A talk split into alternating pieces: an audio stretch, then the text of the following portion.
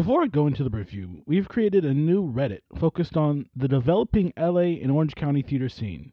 It's called Los Angeles Theater. If interested in discussion about new shows, theater news, and local jobs in the area, this is the forum. And your voice is important. Hello, I'm Patrick Chavis, and you are listening to LA Theater Bites review of Private Lives at the Independent Shakespeare Company, April 6th through May 7th, 2023. The story. Watching this play was like watching an episode of Frasier, except the episode went on way too long. It's the same repetitive gag used over and over and over, and it's honestly a little annoying. In the script's defense, relationships can also be annoying and repetitive. Some funny moments come out of this setup. As I said, this setup would work great as a television show that runs for like 22 minutes, but it's a two act play and goes on so much longer, and we don't learn anything more. That lifeboat that kept this afloat for me was the actors.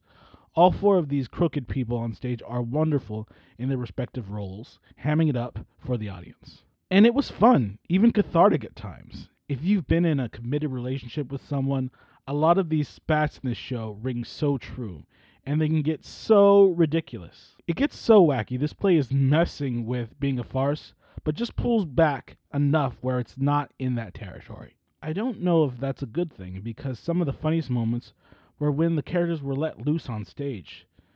So much exposition explaining how annoying these people are.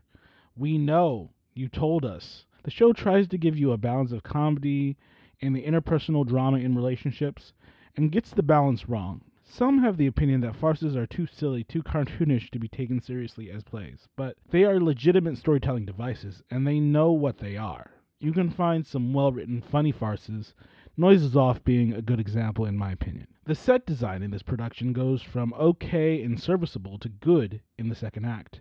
Their first act is supposed to be at the honeymoon resort in Acapulco, but it's mostly the actors letting us know where they are and the setting. While in the second act, Palm Springs, the set has a design that I could imagine seeing in Palm Springs. When Melissa Chalsma and David Melville are on stage and interacting with each other, comedic chemistry blossoms. Separately, not as much, and the same thing could be said about Asha Noel Ayer and Brent Charles, who play the angry, abandoned lovers. When you put both of these couples together in one spot, it was like they were fighting for space in the show, and it doesn't really add anything more to the comedic stew.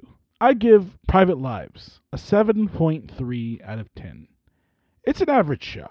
Thank you for listening, and thank you for supporting LA Theater.